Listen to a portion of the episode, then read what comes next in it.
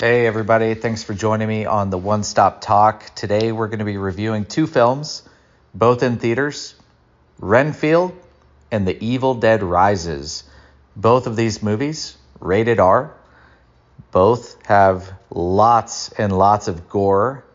And I'll be giving a quick review of both of them and discussing whether or not you should see them in the theater or just wait for them to come out so you can see them at your house. All right, first we're going to jump into Renfield, starring Nicolas Cage and Nicholas Hoult.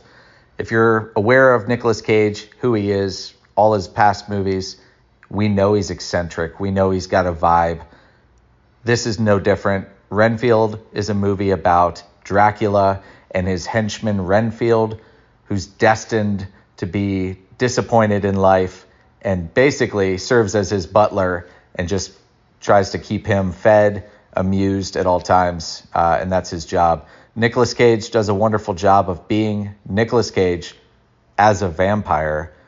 The movie is a quick hour and a half. I do recommend seeing it in the theater. It provides a really great showing.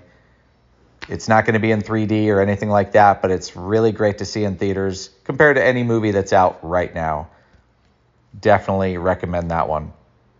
Next, let's jump into The Evil Dead Rises.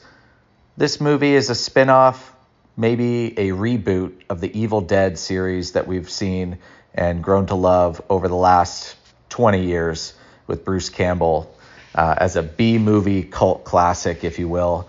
Evil Dead Rises, another hour and a half film, doesn't have anybody in it that you probably have seen in movies, but I will say extreme level of gore, very creepy the plot line may leave a little bit to be desired, but ultimately still worth watching.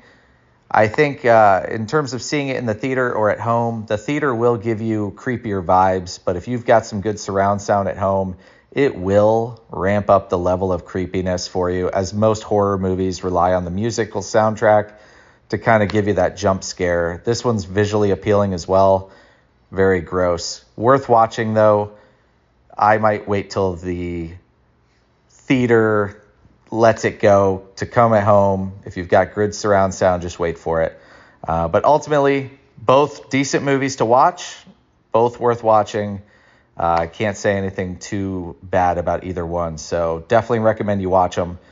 Hopefully, this has helped you out and look forward to more reviews later on next week for other movies. This has been Mitch at the One Stop Talk. Thank you.